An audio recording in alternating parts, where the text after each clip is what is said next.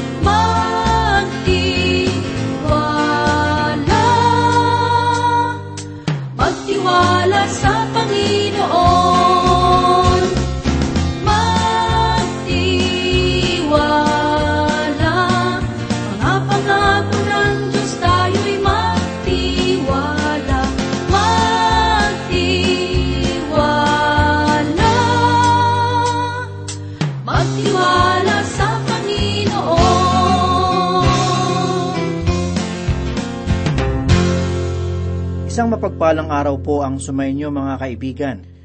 Muli tayong magpuri sa Panginoon sa pagkakataon na Kanyang ipinagkaloob sa atin upang tayo po ay pagpalain ng Kanyang mga salita. Ako po si Pastor Dana Bangko. Tayo po ay maglakbay at matuto sa Kanyang mga salita.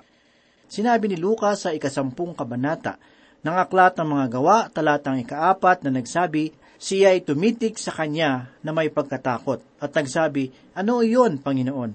Sinabi sa kanya, Ang mga panalangin mo at ang iyong mga limos ay umakyat bilang alaala sa harapan ng Diyos. Ano itong sinasabi ni Pedro sa Panginoon?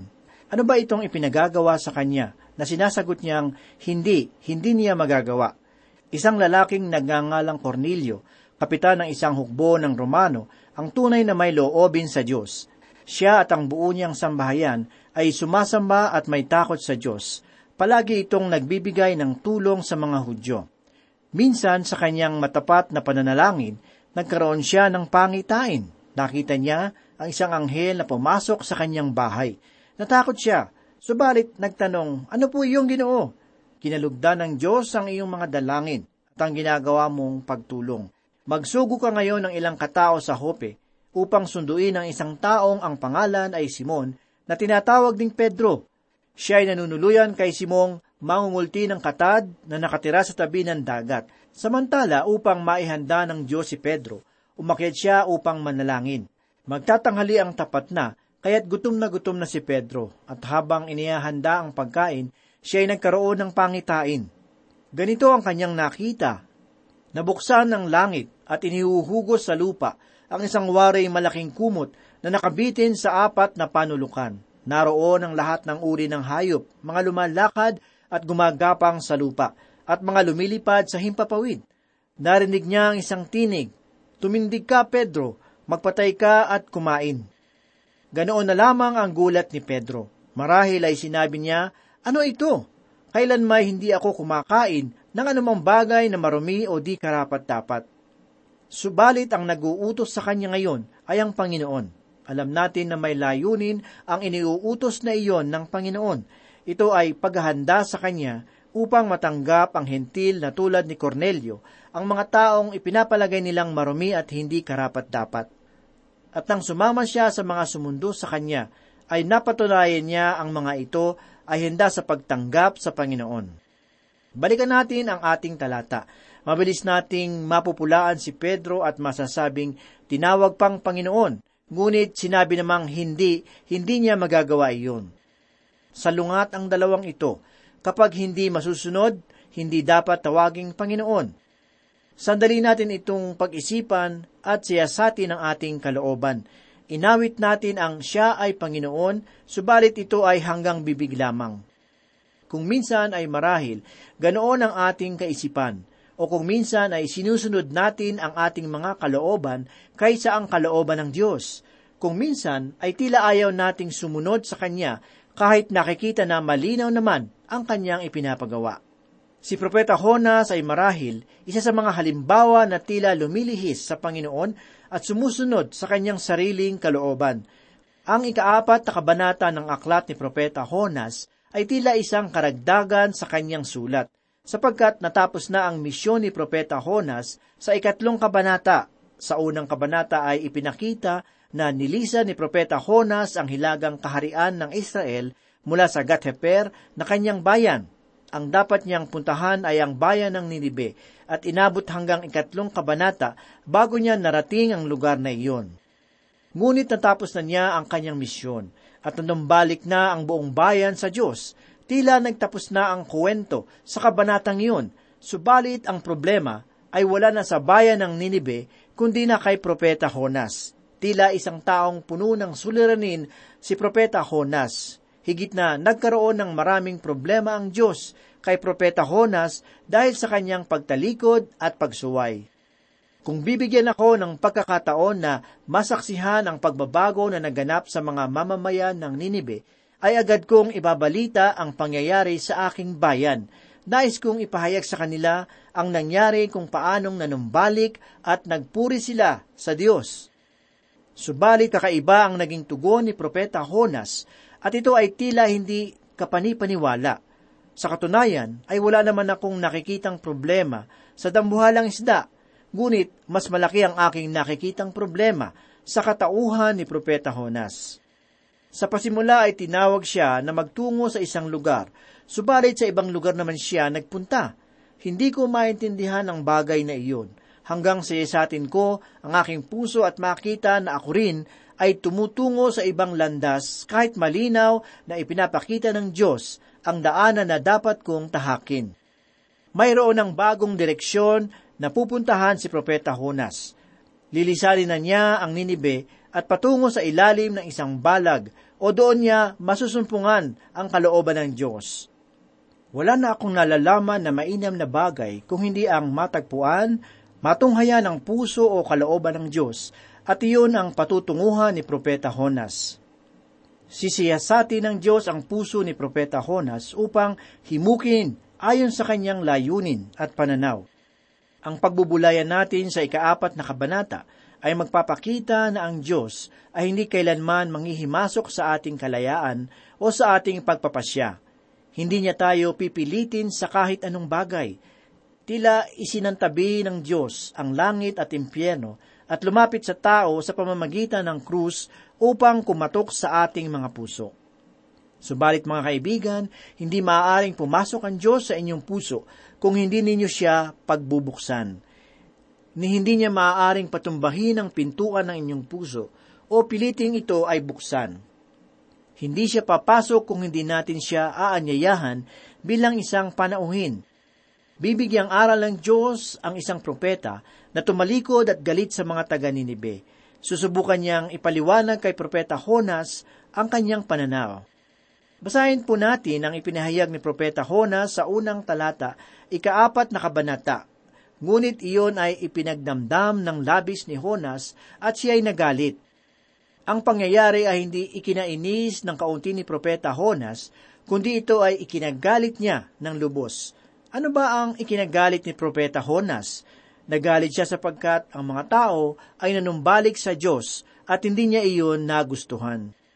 Dumako naman po tayo sa ikalawang talata. Ipinahayag ni Propeta Honas, siya ay nananalangin sa Panginoon at nagsabi, O Panginoon, di ba ito ang aking sinabi nang ako'y nasa aking bayan pa? Kaya nga ako'y nagmadaling tumakas patungo sa Tarsis, sapagkat alam ko na ikaw ay Diyos na mapagpala, mahabagin, hindi ka agad nagkagalit, sagana, sa tapat na pag-ibig at nalulungkot sa kasamaan. Sa bahagi ng talata ay ipinahayag ang mga kataga na siya ay nananalangin sa Panginoon. Ang huling pagkakataon na nananalangin si Propeta Honas ay noong nasa loob pa siya ng tiyan ng malaking isda. Nasa labas na siya ngayon ng Ninibe, sa ilalim ng lilim ng isang balag at nananalangin. Hindi siya masaya at tunay na puno ng galit. Marahil ay naramdaman na ninyo ang ganito. Marahil hindi malinaw ang aking pambungad nang sabihin ko na siya ay mayroong galit sa mga taga Ninibe. Marahil ay iniisip ninyo na mayroon siyang sapat na dahilan upang hindi magtungo sa Ninibe. Subalit, pakinggan natin ang sinabi niya sa bahagi ng talata. O Panginoon, di ba ito ang aking sinabi nang ako'y nasa aking bayan pa? Kaya nga ako'y nagmadaling tumakas patungo sa Tarsis, sapagkat alam ko na ikaw ay Diyos na mapagpala, mahabagin, hindi ka agad nagagalit, sagana sa tapat na pag-ibig at nalulungkot sa kasamaan. Mayroong isang mangangaralang nagsabi na ang problema ni Propeta Honas ay hindi niya nakikilala ang Diyos. Subalit ang nakita ko sa mangangaral ay hindi niya lubos na unawaan ang aklat ni Propeta Honas. Mga kaibigan, lubos na nakikilala ng propeta Honas ang Diyos, sapagkat mababasa natin sa kanyang pahayag na, sapagkat alam ko na ikaw ay Diyos na mapagpala, mahabagin, hindi ka agad nagagalit, sagana sa tapat na pag-ibig at nalulungkot sa kasamaan. Nalalaman din ni Propeta Honas na pagsapit ng ikaapat na pong araw ay wawasakin ng Diyos ang bayan ng Ninibe. Subalit kung manumbalik sila sa Diyos, ay hindi na itutuloy ang pagwasak nito. Kilala ni Propeta Honas ang Diyos, at dahil dito ay nagalit siya sa mga taga Ninive. Ayaw niya na maligtas sila, sapagkat nais niya na sila ay hatulan ng Diyos. Kaya't pumaroon siya sa kasalungat na lugar ng Ninibe. Sinabi ni Propeta Honas na kung ang mga taga Ninibe ay manumbalik sa kanya, ay tiyak na hindi sila hahatulan, hindi mapagkakatiwalaan ang mga taga Ninibe, sapagkat maaaring silang magkunwaring mabuti sa harapan ng Diyos. Dapat alam ni Propeta Honas na nakikita ng Diyos ang puso ng bawat tao, kung ito ay mapagkunwari o tapat. Ngunit ang nalalaman ni Propeta Honas ay kung gaano kabuti at mapagpatawad ang Diyos. Puno ng kapaitan at galit si Propeta Honas. Pakinggan po natin ang kanyang pahayag sa ikatlong talata. Kaya ngayon, O Panginoon, ipinakikiusap ko sa iyo na kunin mo na ang aking buhay, sapagkat mabuti pa sa akin ang mamatay kaysa mabuhay. Ang dalawa sa dakilang mga propeta sa banal na kasulatan ay nagpahayag din ng parehong mga kataga na nais na nilang kunin ng Diyos ang kanilang buhay. Sa ibang salita ay nasa bingit na sila ng pagpapatiwakal. Nang umalis at magtago si Propeta Elias mula kay Reyna Jezebel, ay nagtungo siya sa Beersiba. Iniwan ni Propeta Elias ang kanyang alipin sa lugar na iyon at nagpatuloy hanggang sa kanyang makakaya. Sa paghangos niya at halos maubusan na ng hininga, ay gumapang siya sa ilalim ng isang puno at nagsabi, O Panginoon, hayaan mo na lang akong mamatay. Kapag ang mga ganoong pahayag ay lumabas sa bibig ng isang lingkod ng Diyos, ay nangangahulugan lamang na mahina na ang pisikal niyang pangatawan, kaisipan at buhay espiritual. Iyon ay totoo sa buhay ni Propeta Elias. Naging abala siya sa pakikipagtunggali sa mga propeta ni Baal sa bundok ng Karmel. Siya ay humarap sa maraming tao at naubos ang kanyang lakas sa mga gawaing ito. Kaya't nang malaman niya na siya ay ipinatutugis ni Reyna Jezebel, ay lumayo na lamang siya mula rito at nagtungo sa isang malayong lugar. Marahil ay sasang-ayon kayo sa akin na pagod na si Propeta Honas sapagkat sa katunayan ay nanggaling na siya sa tiyan ng isang isda. Pagkatapos ay nagtungo siya sa bayan ng Ninibe at tapat na nagpahayag ng salita ng Diyos. Siya ay pagod at tunay na ubus na ang lakas at nais na niyang mamatay. Marahil ay naranasan na nating sabihin sa Diyos na ito na ang hangganan ko. Nais ko nang mamatay. Tayo ay hirap at pagod na pagod. Subalit, ang humiling sa Diyos ng iyong kamatayan ay isang hangal na gawain. Sa abot ng aking kaalaman, ay wala pa akong nabalitaan na namatay dahil sa isang kahilingan. Marahil ang namatay sa malubhang karamdaman, sakit sa puso at iba pang mga bagay, subalit hindi sila basta namatay dahil sa isang kahilingan na sila ay kunin na ng Diyos. Sinasayang lamang ni Propeta Honas ang kanyang oras. Ganito naman po ang ipinahayag ni Propeta Honas sa ikaapat na talata. Sinabi ng Panginoon, Mabuti ba ang iyong ginagawa na magalit? Isinari ng isang mag-aaral ng banal na kasulatan ang pahayag na ito sa pamamagitan ng isang tanong na nagsabi, ang paggawa ba ng mabuti ay hindi kalugod-lugod sa iyo? At tunay naman na iyon ang nais ipahatid ng Diyos kay Propeta Honas. Mga giliw na tagapakinig, kung mayroong kagalakan sa kalingitan tuwing may isang kaluluwa na tumatanggap sa Panginoon, ay marahil higit naging isang malaking pagdiriwang ang naganap sa kalangitan ng manumbalik ang mga taga-Ninibe sa Diyos.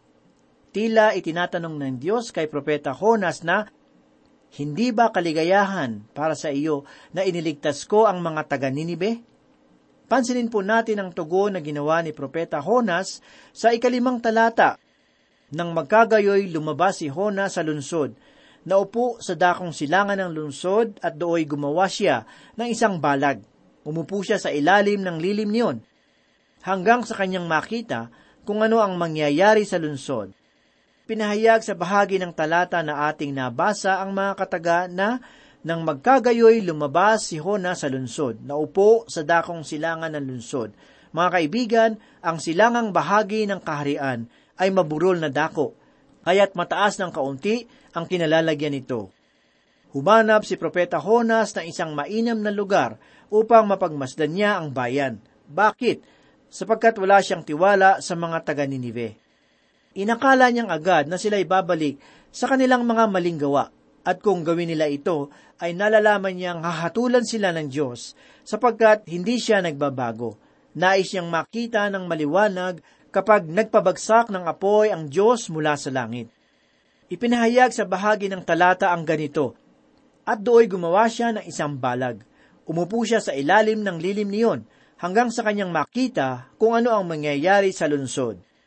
Hindi naniniwala si Propeta Honas na mananatiling tapat ang mga taga-Ninibe sa harapan ng Diyos. Naghihintay siya sa dakong iyon para sa paghatol ng Diyos. Sa pagkakataong ito ay kikilos ang Diyos sa buhay ni Propeta Honas. Makikita natin sa pahayag na ito ang isang katanungan na madalas itanong. Dapat ba muna ninyong ibigin ang tao bago ninyo ipahayag ang salita ng Diyos sa kanila? Marahil ay isang mainam na halimbawa si Propeta Honas sa paksang ito sapagkat isang bagay ang aking natitiyak, hindi iniibig ni Propeta Honas ang mga taga Ninive. Sa ikaanim na talata ay ito naman ang pahayag ni Propeta Honas. At naghanda ang Panginoong Diyos ng isang halaman at pinataas sa itaas ni Honas upang maging lilim sa kanyang ulo, upang iligtas siya sa kanyang masamang kalagayan. Sa gayoy, tuwang-tuwa si Honas dahil sa halaman. Kung paano inihanda ng Diyos ang dambuhalang isda, ay ganon din ang kanyang paghahanda sa munting halaman. Kung hindi ninyo pinaniniwalaan ang tungkol sa malaking isda, ay hindi ninyo rin paniniwalaan ang halaman na inihanda ng Diyos. Mga kaibigan, kung ako ang tatanungin, ay naniniwala ako sa dalawang bagay. Sa wakas ay naging masaya si Propeta Honas dahil sa maliit na halaman na tumubo sa balag. Araw-araw ay bumababa si Propeta Honas sa ilog Tigris upang doon ay sumalok ng tubig upang gawin na pandilig sa tumutubong halaman. Naupo siya sa ilalim ng lilim nito at nagkaroon ng matinding pagnanais na pagkalinga sa halaman. Kahanga-hanga ang mga taong walang kasama sa buhay kung paano nila kalingain ang alaga nilang hayop. Kung wala silang tao na mapagtutuunan ng pagmamahal, ay ibinibigay nila ito sa kanilang mga alaga. Walang kaibigan si Propeta Honas Ayaw naman niya sa mga taga Ninibe, at wala ni isang tao ang dumalaw sa lugar na iyon. Nag-iisa at walang pakikipag-ugnayan sa Diyos si Propeta Hona sa puntong iyon. Kaya't hinayaan ng Diyos na mabuhos ang kanyang oras sa isang halaman. Alamin po natin kung paano kumilos ang Diyos kay Propeta Honas. Ipinahayag ni Propeta Honas sa ikapitong talata ang ganito, Ngunit, kinaumagahan ng sumunod na araw, naghanda ang Diyos ng isang uod na siyang sumira sa halaman, kaya't natuyo ito. Ang uod na ipinahayag sa talata ay tulad din ng himala na naganap sa malaking isda. Kinain ng uod ang halaman, kaya't ito ay natuyo, sapagkat hindi ibig ng isang uod na mag-alaga ng isang halaman, kundi kanin ito. Basahin po natin ang ipinahayag sa ikawalo at ikasyam na talata. Nang sumikat ang araw, naghanda ang Diyos ng mainit na hanging silangan, at sinikata ng araw ang ulo ni Honas, kaya't siya ay nahilo, at hiniling ng buong kaluluwa niya na siya ay mamatay. Sinabi niya, mabuti pa sa akin ang mamatay kaysa mabuhay. Ngunit sinabi ng Diyos kay Honas, mabuti pa ang ginawa mo na magalit dahil sa halaman. Mabuti ang ginawa ko na magalit hanggang sa kamatayan. Sa ikawalong talata ay nakita natin ang muling paghiling ni Propeta Honas para sa kanyang kamatayan. Tila ipinapahayag naman ni Propeta Honas sa ikasyam na talata ang ganito, Ang tanging inalagaan at binigyan ko ng pansin ay ang maliit na halamang ito na ibinigay mo sa akin. At ngayon ay kinain ito ng uod, kaya't ako ay nag-iisa na ngayon. Dumako naman po tayo sa ikasampung talata. Sinabi ni Propeta Honas, Kaya't sinabi ng Panginoon, ikaw ay nang hinayang sa halaman na hindi mo pinagpaguran o pinatubo man. Ito ay tumubo sa isang gabi at nawala sa isang gabi. Nais sabihin ng Diyos kay Propeta Honas na baliwala ang halaman sa balag. Marahil para sa ilan, ang pusa o aso ay walang halaga. Subalit ang isang tao na mayroong kaluluwa na maaaring mapunta sa langit o impyerno ay higit na mahalaga at hindi hinihiling ng Diyos na ibigin muna ninyo ang mga tao bago ipahayag sa kanila ang kanyang mga salita. Nais ipaunawa ng Diyos kay Propeta Honas na iniibig niya ang mga taga Ninibe, kaya't nais niyang siya ay magpahayag sa kanila. Ito naman po ang pahayag ni Propeta Honas sa ikalabing isang talata. Hindi ba ako manghihinayang sa Ninibe? Sa malaking lungsod na iyon na may mahigit sa isandaan at dalawampung libong katao na hindi nalalaman kung alin sa kanilang mga kamay, ang kanan o ang kaliwa, at mayroong ding maraming hayop. Ipinahayag ng Diyos na hindi niya pababayaan ang mga taga Ninive. Ano ba ang nais niyang sabihin sa mga kataga na mahigit sa isang daan at dalawampung libong katao na hindi nalalaman kung alin sa kanilang kamay, ang kanan o ang kaliwa? ang tinutukoy niya ay ang mga maliliit na bata. Ibig ipahayag ng Diyos kay Propeta Honas na kung nagawa niyang bigyang malasakit ang isang munting halaman, ay ganoon pa kaya sa maliit na bata na anak ng mga taga Ninive. Ipinapahayag ng Diyos sa maraming tao na, Nais kong dalhin ninyo ang aking salita sa mga naliligaw ng landas. Wala akong nakita sa aklat ni Propeta Honas na hiniling ng Diyos sa kanya na ibigin muna ang mga taga Ninibe, kundi ang nais ng Diyos ay pumunta si Propeta Honas sa Ninibe upang ipahayag ang kanyang mga salita nang sa gayon ay magkaroon sila ng kaligtasan. Marami sa panahon natin ngayon sa mga simbahan ang tulad ng uod na naghihintay sa loob ng simbahan na magkaroon ng di pangkaraniwang pangyayari at wala silang ginagawa na anumang bagay upang maging kapakipakinabang sa simbahan. Dahil si Propeta Honas ay sumulat ng aklat na ito, ay nararapat lamang sabihin na matapos ang karanasang ito, iniwan niya ang tuyot na halaman at nagtungo roon sa lugar kung saan mayroong buhay na mga nilalang. At sa aking palagay, ay nagkaroon siya ng kagalakan sa tuwing may tumatanggap sa salita ng Diyos. Mga kaibigan, bakit hindi ninyo subukan na maging kabahagi sa gawain ng inyong simbahan? Makibahagi kayo sa pagpapahayag ng mabuting balita. Huwag ninyong hintayin ang isang di pangkaraniwang karanasan upang ikaw ay magpahayag ng kanyang mga salita. Dalhin ninyo ang mga salita ng Diyos sa kanila sapagkat iniibig sila ng Diyos. At kung gagawin ninyo ito, ay natitiyak ako na matututunan ninyo rin silang ibigin. Tayo po ay manalangin. Kapuri-puri ang iyong pangalan, Panginoon. Marami pong salamat sa iyong mga salita. Ito ay naging kalakasan at pagkain ng aming kaluluwa sa mga oras na ito. Patuloy mo pong pagpalain ang aming paglakad na may pagsunod sa iyo. Ito po ang aming samot dalangin sa pangalan ni Jesus. Amen. Kailan pa